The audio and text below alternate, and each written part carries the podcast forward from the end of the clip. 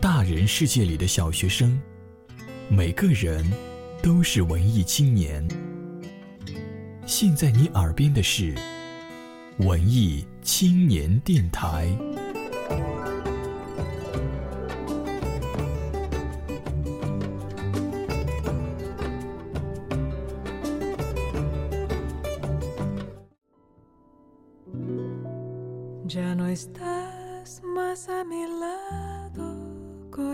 最近总是被小城市和大城市的问题困扰，我相信此时此刻，也有不少人曾经或者正在困扰着这个问题。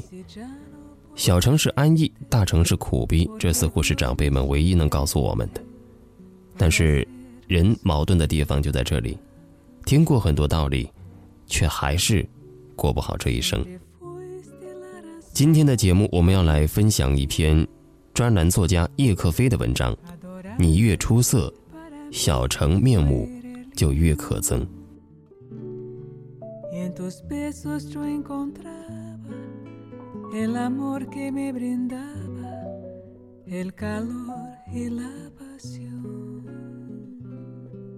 在大城市打拼，还是回小城市过相对安逸的生活？这是一个近年来始终争论不休的问题，可是，它真的是一个大问题吗？几年前的一天，我去某地开一个无聊的会议，入会场前，我顺手在副驾驶座上拿了一本杂志，其中有一篇刘大任的《伯克莱那几年》，幸有此文，让我不至于选择早退。上世纪六十年代，刘大任从台湾去美国求学。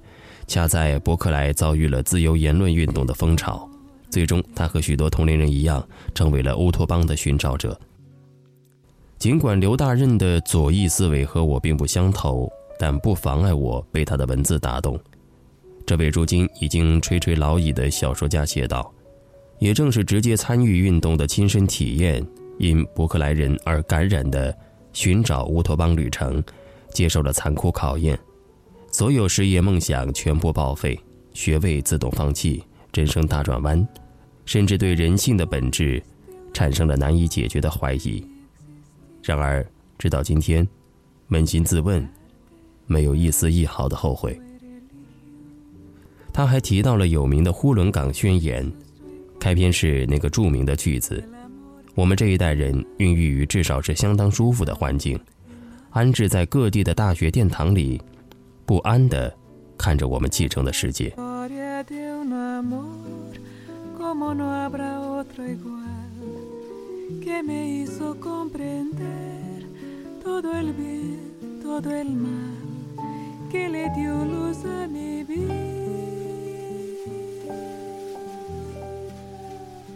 这句话多像一个预言。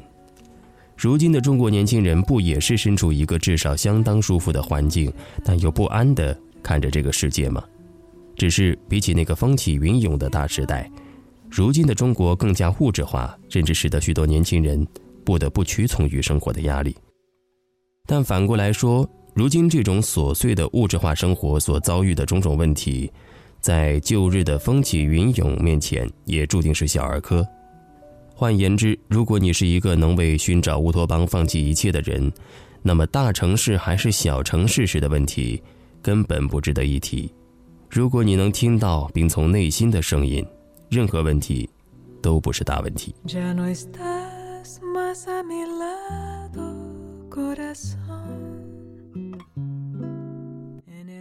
大城市和小城市都有显而易见的优缺点。大城市生活丰富，工作机会多。如果是非体制内领域，还相对更注重能力，尤其是在创意产业、科技产业等这些上了年纪的人基本无法进入的新领域，一定程度上形成了重业务多于重人际的氛围。而缺点是生活成本高，工作压力大。小城市生活成本低，日子相对安逸，但工作机会少，又普遍是人情社会。任何事都得靠关系，又因为人际关系复杂，隐私空间常被侵犯。这些优缺点并非绝对，他们往往会随着个体自身的特点而转化。比如在家办公的自由职业者，工作主要依靠网络传递，那么小城市的低房价就显得诱惑。但是如果他又特别喜欢丰富的生活和多元的资讯，那么大城市的高房价也不会阻挠他。正如有人所说，世间所有的选择，到最后其实都是五个字：你想要什么。许多过来人见到这句话，会不屑地说一句 “too young, too simple”，告诉你这种想法实在太不成熟，因为许多事情不是想想就能实现的。他们会摆出各种大道理，列出一连串的反面教材，告诉你如果不循规蹈矩，人生将会如何悲惨。可是，如果你连想想的勇气都没有，你又能实现什么？在大城市和小城市的问题上，我的感情一直倾向于前者。当然，我并不是认为大城市就一定比小城市好，更不是说年轻人必须选择大城市。毕竟每个人都有自己的活法，但必须要承认的是，在这个选择中，天平从一开始就是倾斜的。前者的生存压力更大，也因此更加需要勇气去承担。而遵循内心的勇气，不但是我缺少的，也是我喜欢并尊重的。对于逃离大城市的年轻人，我同样尊重，因为他们尝试过。对于选择小城市安逸生活的年轻人，我也并不反感，因为那也未必不是遵循内心的选择。我唯一不能认同的，是某些人对打拼者的嘲笑，以及庸俗化的论调。我见过不少世俗眼光中的失败者，虽然我并不认为那是失败，但他们却无一例外地遭到了嘲笑。比如有人被迫从北上广回到家乡。就有这辈子都未曾离开家乡的人嘲笑他在外面混不下去，当然还有不少早说过这条路行不通之类的论调。还有一些人正在大城市里打拼，可是逢年过节回到家乡就会成为七大姑八大姨的谈资以及被训导的对象，告诫你生活应该如何的安守本分，结婚生子再去考个公务员才是世界上唯一的人生标准。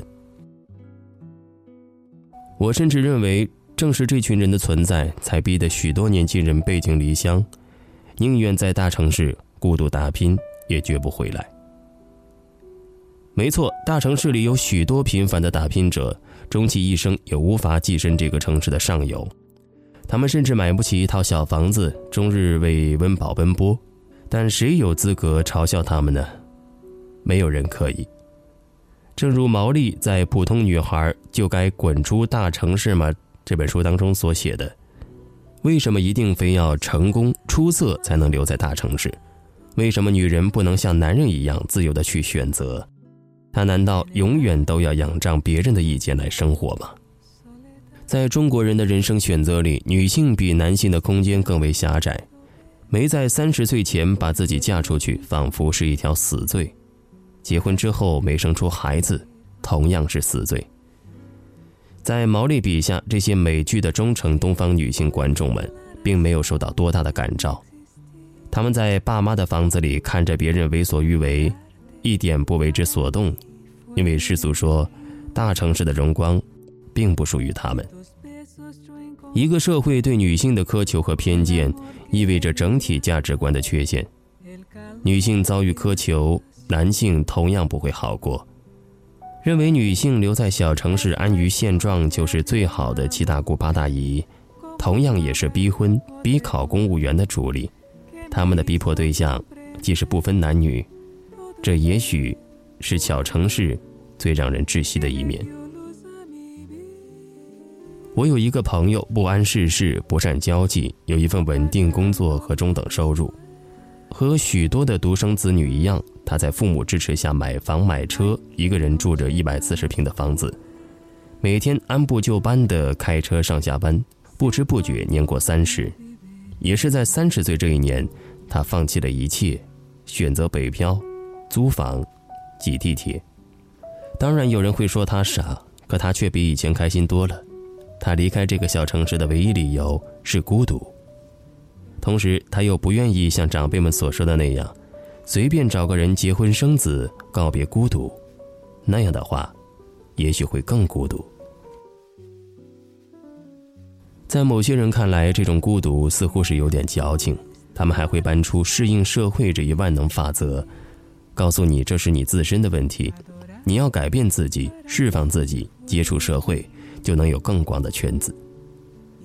可是这个说法从根本上抹杀了人和人之间原本就具有的差异，忽略了人的个性。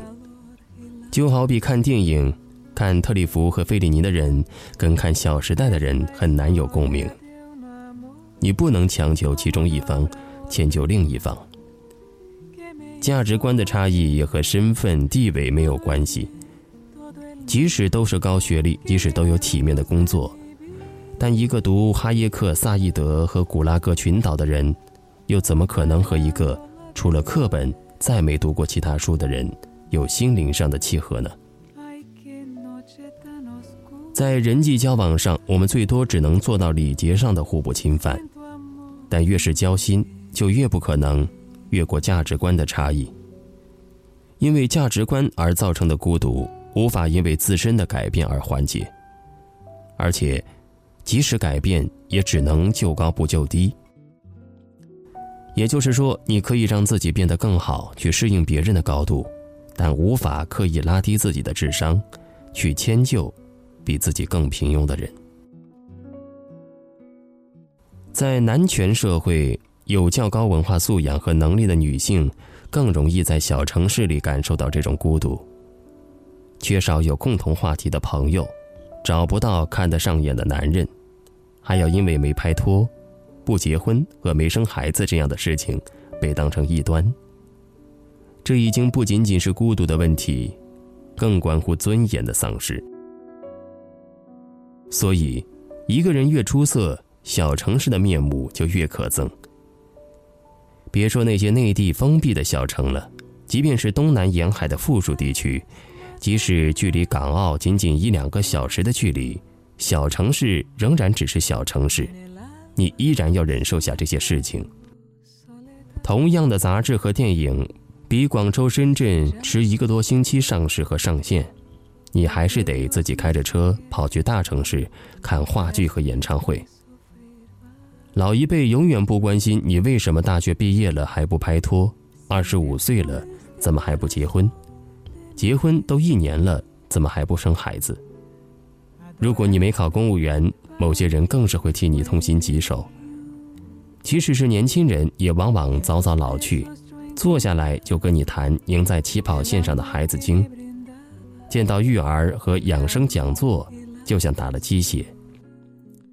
许多你的同龄人有着高学历和体面的工作，可是家里没有一本书，你们永远找不到共同的话题。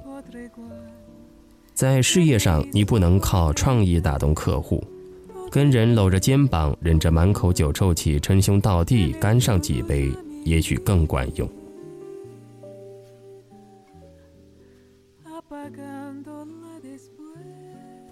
有时我甚至会有这样的感觉，能忍受这些。简直需要比在大城市打拼还要多几万倍的勇气。当然，后来我明白了，这不是勇气，而是妥协和懦弱。大城市当然也存在这些问题，但你起码有躲开的几率。如果你有足够的能力，你可以主宰自己的生活。我有一个朋友，他的故乡在一个内陆不发达省份的小城，他曾经说过这样一句话：“我死也不会回去的。”因为我不想在二十多岁时看到自己六十岁的样子。因为在那样的小城里，除了公务员、国企、学校、医院之外，你几乎没有什么其他的选择。他用可以在老家买别墅的钱供一套北京的小房子，然后告诉我，房子再小也是我买的，路再难也是我自己选的。这样的话，谁也没有借口来干涉我的生活。我知道这就是勇气，他似乎可以回应某些老人的另一种荒谬的论调：年轻人选择大城市是一种逃避，比如逃避生活的责任和传宗接代的重任等。且不说年轻人选择大城市大多有着理想和追求的因素，即使真的是逃避，我也建议持着这样论调的人先检讨一下自己：为什么人家甘愿放弃安逸？以孤身去大城市打拼的代价，去逃避你以及你所期盼的那些东西？是什么让你和你的期望比巨大的生活压力和激烈竞争更加恐怖？很多时候，我们都过早的老去，然后定义生活，比如认为房子、车子和金钱就代表生活的全部，认为别人也应该这样想，否则就是不成熟和不知足。或是以过来人的姿态强调平庸的可贵，把平庸等同于平淡。可是许多人未曾想过，你认为好的未必是别人想要的。我们把自己认为好的东西强加于人，未必是关怀，而是侵犯。不管你是否打着为你好的旗号，这样的事在这个国家固然随处可见，但小城市似乎更明显一些。同时让人无处可躲，也无从辩驳。越是没有能力选择自己生活的人，越是庸碌无知的人，越喜欢嘲笑那些有勇气去承受压力的人。不够现实的乌托邦总会引来嘲笑，但是如果你现在二十多岁，你是希望看到一个乌托邦，还是看到自己六十岁的样子？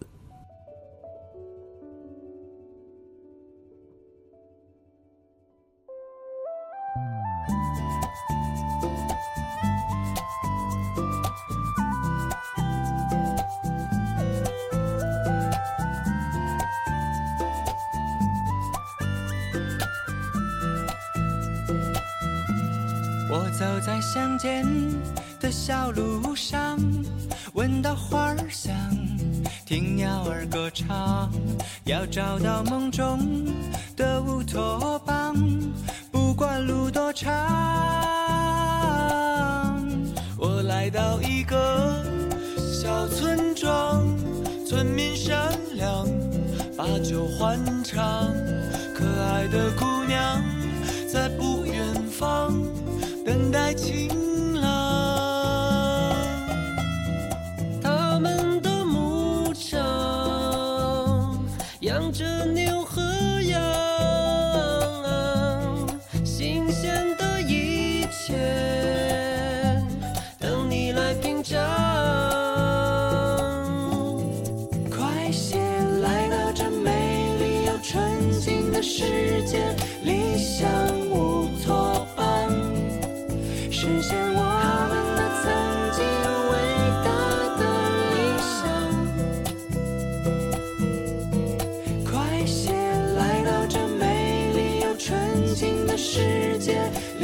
想